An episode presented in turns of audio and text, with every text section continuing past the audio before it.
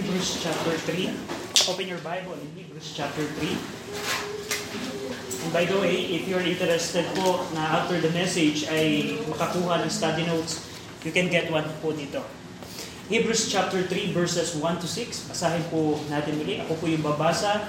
And then sundan niyo po ako sa inyo pong mga mata. Hebrews chapter 6 verses 1 to 6.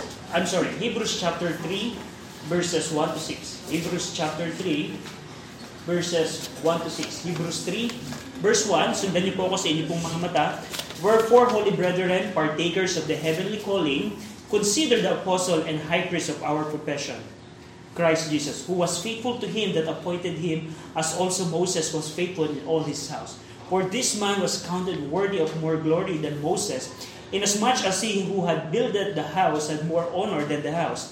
Verse 4, For every house is builded by some man, but he that built all things is God.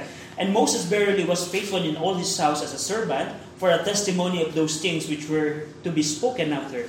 But Christ as a son over his own house, whose house are we, if we hold fast the confidence and the rejoicing of the hope firm unto the end. Shall we pray? Ama namin Diyos po na nadakila po sa lahat na nasa langit, pinupuri namin po kayo at pinasasalamatan sa kalayaan binigay niyo po sa amin upang makapag-aral po na inyong pong salita. We acknowledge na wala po kaming karapatan, wala po kaming kakayanan na matutunan ang inyong pong salita, haliba na ang banal na Espiritu po ay magturo po sa amin. That's why we ask you, Panginoon, na kayo po ay magpaunawa nito. Ay tulungan niyo po kami ng mga mananampalataya na lumago sa pagkakilala sa aming pong Panginoong Kristo. And we pray na kung sa aming kalagitnaan ay meron pong ilan na hindi po ligtas, I pray na gamitin niyo po itong mensahe upang sila ay magkaroon ng conviction and enlightenment for their salvation. We praise you and thank you. In Jesus' name we pray. Amen. Now, pinag-aaralan natin po ang ating Panginoong Kristo at ginagamit natin po ang Book of Hebrews upang makita na ang Panginoong Kristo po ay masigit, una, sa mga propeta, Hebrews chapter 1, higit kaysa sa mga anghel, Hebrews chapter 1 and 2, at dito po, Hebrews chapter 3, masigit po siya kay Moses. Now, dito po sa Hebrews chapter 3, nakita natin last week bilang review, na ang mga mananampalataya po ay tinawag na holy or sacred or blameless or consecrated in the sight of God, hindi dahil sa ating mabuting gawa. Dahil sa ginawa ni Jesus Christ na ating Panginoong Kristo 2,000 years ago. Tinawag din po tayong partakers of the heavenly calling. And we see na bilang mga mananampalataya upang hindi tayo bumalik sa dati nating pananampalataya o bumitaw sa ating pananampalataya, we need to consider ang pagiging apostol, pagiging high priest, at pagiging Messiah, pagiging Savior ng ating Panginoong Kristo. We need to consider, to fully observe, to behold, to discover, to perceive ang ating Panginoong Kristo. We see then in verse number 2 of Hebrews chapter 3 verse 2 last week na ang Panginoong Kristo po ay tapat sa Diyos Ama na nag-appoint sa Kanya ng mga bagay. At nakita natin magkagayon din po si Moses. He was faithful in all his house.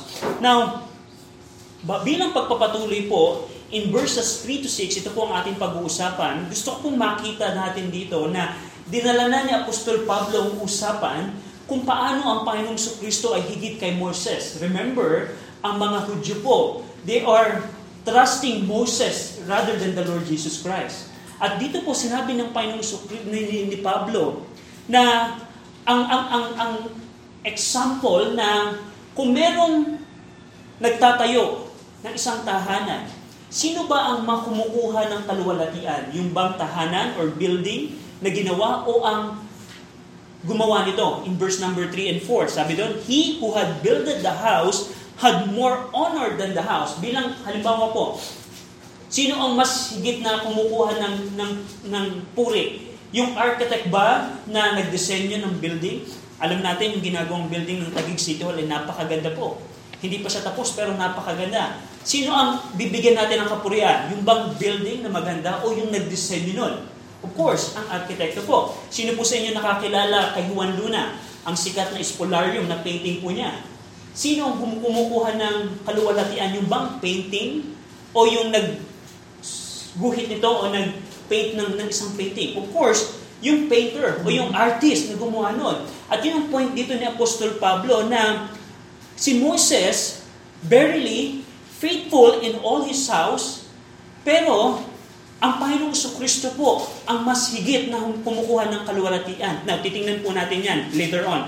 Now, dito binanggit dito in verse number 5, tingnan niyo po sa inyo pong mga Bible, na si Moses, and Moses verily was faithful in all his house as a servant for a testimony of those things which were to be spoken after. Gusto kong banggitin po sa inyo na yung pong mga bagay na ginagawa ni Moses in the Old Testament, like yung tabernacle, yung batas ni Moses, tandaan niyo po, yun po ay larawan ng mga bagay na parating. And those are the picture of the Lord Jesus Christ. Kung titingnan niyo po, in Hebrews chapter 10 verse 1, tingnan niyo po quickly, Hebrews chapter 10 verse 1, for the law, Hebrews 10:1, for the law having a shadow of good things to come. Ano po yun? Yung kaligtasan gagawin ng Panginoong Kristo. And not the very image of the things can never with those sacrifices which they offered year by year continually make the comers thereunto perfect. Yung pong sinasabi dito ni Pablo na yung pagiging matapat ni Moses sa lahat ng pinagkatiwala sa kanya, sa lahat ng kanyang buong pamilya or house, ayun ay bahagi ng mga bagay na parating. At kung pag-aaralan po natin, especially ang tabernacle po is the best picture in the Old Testament ng ating Panginoong Kristo. At yun ang point dito ni Apostol Pablo, na ang sabi din ng John chapter 5 verse 39, na ang law and Moses testify of Jesus Christ. Tingnan niyo po quickly in John chapter 5. In John chapter 5, even ang ating pong Panginoong Kristo, sabi niya, John chapter 5 verse 39, John chapter 5 verse 39. Sabi po dito ni Jesus Christ, search the scriptures, yung pong Old Testament, saliksikin niyo ang Old Testament, for in them ye think ye have eternal life, and they are they which testify of me. In verse number 46 and 47, for had ye believed Moses, hindi niyo ba pinaniwalaan si Moses? Ye would have believed me, for he wrote of me. But if ye believe not his writing, how shall ye believe my words? Na dito na nakikita natin na si Moses ay merong pagtatapat sa ating Panginoon for the purpose na yung mga bagay na ginagawa ni Moses, pagsunod sa Panginoon, ay larawan ng ating Panginoong Kristong parating. At yan ang sabi po ni Pablo dito, that Moses was very faithful in all his house for a testimony of those things which were to be spoken after. Now, in verse number 3, tinitingnan natin paano si Jesus Christ ay masigit kay Moses. Nakita natin, tapat si Moses sa kanyang layunin, sa kanyang naging buhay dito sa lupa, dahil sa layunin na yung mga bagay na kanyang pinagtatapatan ay larawan ng ating Panginoong Kristong parating. And we see also in verse number 3 that Jesus Christ was counted worthy of more glory than Moses. Bakit? Una, because Jesus built all things. Napakalinaw po in verse number 3, and verse number 4, for every house is builded by some man, but He, the Lord Jesus Christ, that built all things is God. The Lord Jesus Christ is the Creator. Mapapansin natin in Hebrews 1:2, nakita natin in the previous lesson that the Lord Jesus Christ, by whom also He made the worlds. Sa pamamagitan ng ating Panginoong Kristo na likha ang buong mundong ito. And dito na inuulit ni Pablo na ang Panginoong Kristo ay masigit ng kaluwalhatian kay Moses dahil He built all things. He created the all things. He is the Creator. Hindi lamang po doon, makikita natin, the deity of the Lord Jesus Christ was emphasized in verse number 4. He that built all things is God. Napakalinaw po na ang subject dito ay ang ating Panginoong Kristo. At sabi ni Pablo, He that built all things is God. We see that. And dito po makikita natin din na isang dahilan kung bakit masigit ang Panginoong Kristo kay Moses. Even though na nagtapat si Moses, kahit nagtapat si Moses po ay bahagi ng tinayo ng ating Panginoon. He is just a creation ng ating Panginoon. Nilikha lamang siya ng ating Panginoon. And also, lahat ng ginawa ni Moses ay nasa kamay at pagpaplano ng ating Panginoon, the Lord Jesus Christ.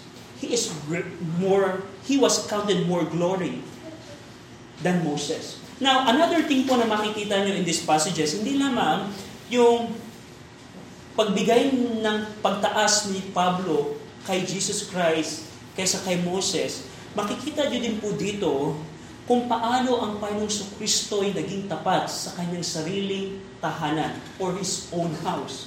Now, pansinin nyo po in verse number 6. Sabi doon, but Christ as a son over his own house. Kung paano si Moses ay naging tapat sa kanyang tahanan, ganun din si Jesus Christ ay nagtapat sa kanyang tahanan. Anong klaseng tahanan to? Whose house are we? Whose house are we? Now, tandaan niyo po, bawat mananampalataya po, tayo po ay nilikha ng ating Panginoong Kristo. Na, paano nangyari? Hindi lamang physically na kinreate tayo ng Panginoon dahil He is the Creator. Yung bawat mananampalataya po ay nilikha ng ating Panginoong Kristo. Now, go quickly po in Ephesians chapter 2 in order to illustrate this kung paano tayo tinayo ng ating Panginoong Kristo. He built His own house. Whose house are we? Ephesians chapter 2. Sino ba tayo? Ephesians chapter 2, mapapansin niyo po in verse number 1, we are dead in trespasses and sin. Ikaw, bawat tao na isinilang sa mundong ito, you are dead in trespasses and sin. Yung ikaw ay pinanganak. Tayong mga mananampalataya, bago tayo maligtas, we are dead in trespasses and sin. Makikita niyo din po in verse number 2, we are who walk according to the course of this world, according to the prince of the power of the air. Yan ka, nung bago ka maligtas. Ang iyong lakad ay ayon sa sistema ng mundong ito at ayon sa layunin ni Satanas na prinsipe ng mundong ito. Yan ang lakad mo, Kristiyano bagdate. Ano pa, ang sabi ni Pablo dito, you are a child of disobedience in verse number 2. Before ka maligtas, Kristiyano, you are a child of disobedience. Yeah. Can you imagine that? You are a child of disobedience. Ano pa, in verse number 3, Ephesians 2:3, binanggit doon that your conversation, having a conversation or manner of life, yung klase ng pamumuhay mo, in the lust of your flesh. Kung ano ang manner of life mo is gusto mo laging sa laman, according sa laman. Right. And look at the people right now sa mundo pong ito. Lahat ng kanilang ginagawa ay para sa layaw ng kanyang laman. Yeah. Gusto nilang mag-travel, gusto nilang kumain na masasarap, gusto nilang manood ng anumang panoorin for the lust of their flesh. And you were that before kamaligtas. Ano pa po ang sabi dito ni Pablo in the church at Ephesus? Verse number 4, but God, and that's the creation of God. Yeah. Whose house are we? But God, who is rich in mercy for His great love wherewith He loved us. Because of His tender, He is rich in mercy. And His great love, He saved you by grace. You didn't ask na iligtas ka ng Panginoon. Yeah, of course, there's a part sa atin na kailangan natin magsisit manampalataya kay Jesus Christ. Pero this verse says na God, who is rich in mercy, save you by His grace. He saved you by His grace.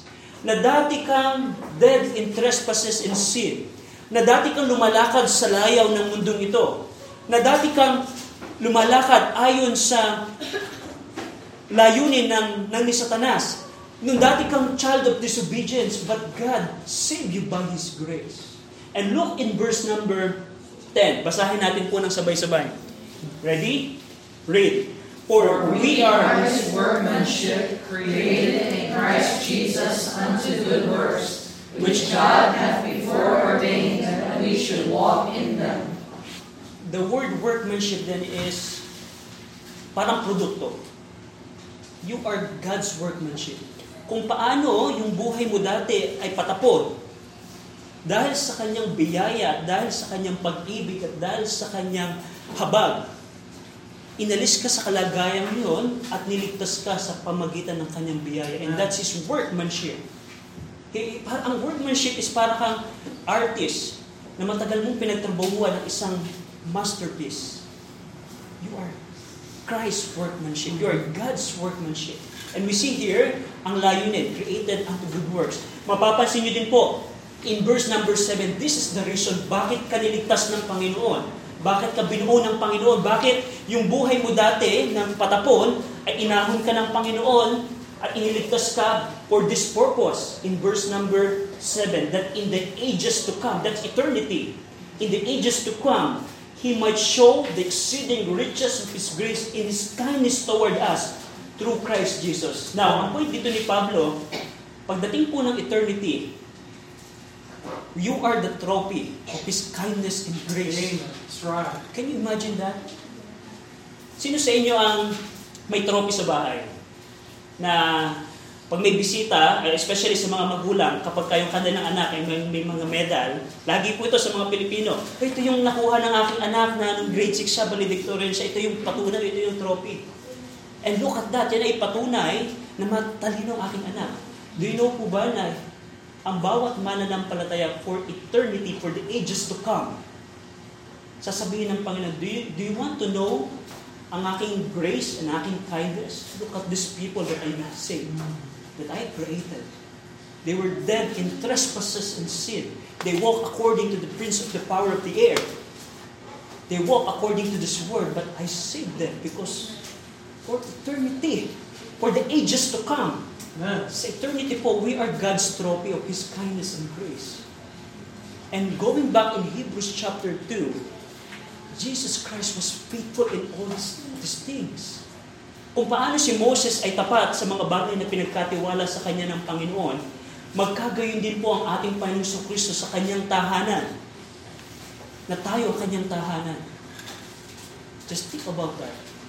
He is a faithful Savior. Pwede pong hindi ginawa ng Panginoong Kristo ang kaligtasan, pero He was faithful sa kanya na nag-appoint sa kanya. Hebrews 3:1. He was faithful as a mediator for us. He was faithful over His own house. Sinintahanan to tayo yun. Piniligtas ng Panginoon. And that's the second thing po na makikita natin in these passages. Una, nakita natin ang pagtaas ni Pablo kay Jesus Christ kaysa kay Moses. We see ang pagiging tapat ng ating Panginoong Kristo sa kanyang tahanan. Ay, na makita natin kung paano ka patapon ang buhay mo, paano walang kwenta ang buhay natin nung tayo hindi ligtas. And by the way, ang tao po na walang kaligtasan, kahit mayaman at matalino siya, walang kwenta po ang buhay. And that's a biblical thing. Kahit sa dati nating kalalagayang yun, because God, but God who is rich in mercy, save you by His grace. Now, another thing po na mapapansin natin dito, in verse number 6, Hebrews 3:6, sabi doon, whose house are we if we hold the fast, the confidence, and the rejoicing of the hope firm unto the end. Ang ibig sabihin po ng if we hold fast or stayed or retained, if you stayed and retained, the confidence or assurance and the rejoicing or glorying of the hope or expectation firm unto the end. Now, ito pong bahaging ito, na tingnan niyo po, ito pong bahagi na ito, hindi po ito yung proseso ng kaligtasan. This is not the process of salvation na kailangan mong manatili. Magstay sa pananampalataya. Hindi po yan ang paraan ng kaligtasan. Ito po ay ebidensya na ikaw ay ligtas. Right.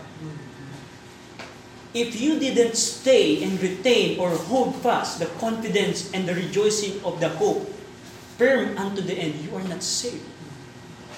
Now, bakit? Ang kaligtasan po, tandaan niyo po, ang kaligtasan po ay hindi kaligtas by your own works.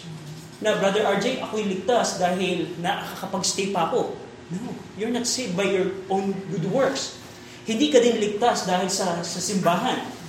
Kahit ikaw ay maging bahagi ng Baptist, hindi ka masasave.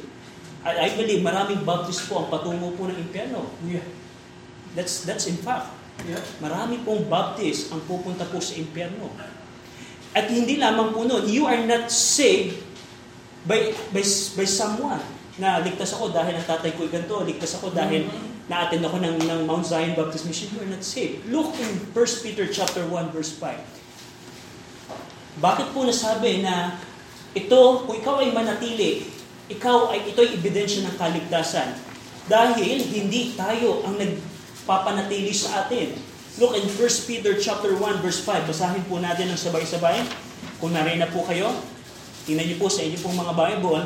1 Peter 1:5, ready? Read. Who are kept by the power of God through faith unto salvation, ready to be revealed in the last time. We are kept by the power of God.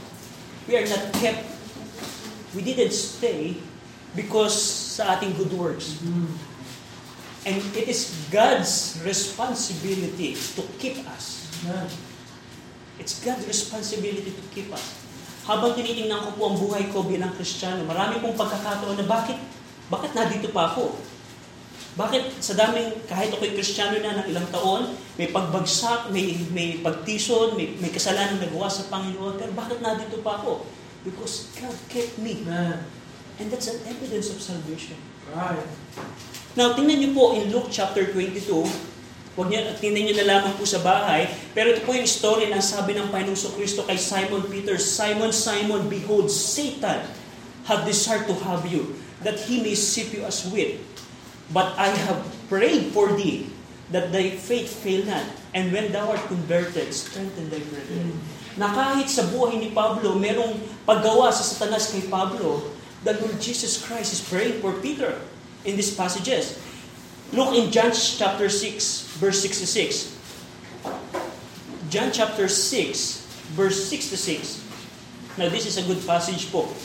In John chapter 6, verse 66 to 69. John chapter 6, verse 66 to 69. Ito po yung pagkakataon na natapos po yung feeding of the 5,000.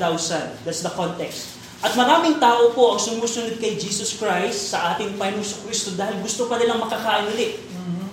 Gusto pa nilang makakain, and God rebuked, the Lord Jesus Christ rebuked those people. At ang sabi ng John 6:66, dahil doon, from that time, many of His disciples went back and walked no more with Him. At iyon po ay pagpapakita na ang mga taong ito ay hindi talaga ligtas. They walked no more with Him. Now, ito pong point ko, in verse 6-7, sabi niya sa 12, then said Jesus unto the 12, will you also go away? Kayo din ba ay aalis? Anong sagot dito ni Peter? Then Simon Peter answered him, Lord, to whom shall we go? Thou hast the words of eternal life, and we believe and are sure that thou art the Christ, the Son of the living God. And yan po ang point ni Pablo, kung isang tao ay ligtas, he will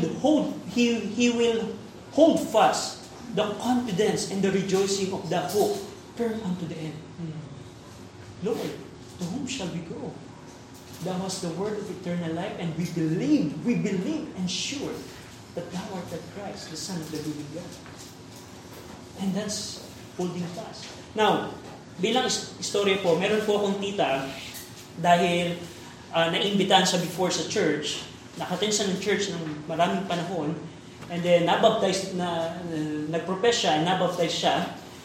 Pero ngayon ay nasimba uli sa Katoliko. Sa Catholic. Do you think she is saved? I have zero thing na masasabi kong ligtas siya. Can you imagine? You say that you believe the Lord Jesus Christ and babalik ka sa pananampalatayang sa demonyo? Definitely no. Right. Definitely no. Tandaan niyo po, ang isang ligtas, you are kept by God's power. You are kept by God's power. Maliban na lamang kung lalayo ka talaga sa Panginoon, may death penalty ang Panginoon sa mga anak niya na hindi lumalakad ng tama. Pero kung ikaw ay tunay na ligtas, isang ebidensya is if we hold fast confidence. Na hanggang sa raming pagkakataon, nandito ka pa rin at nananampalataya ka sa Panginoon. That's an evidence of salvation. And I tell you po, bilang challenge po, may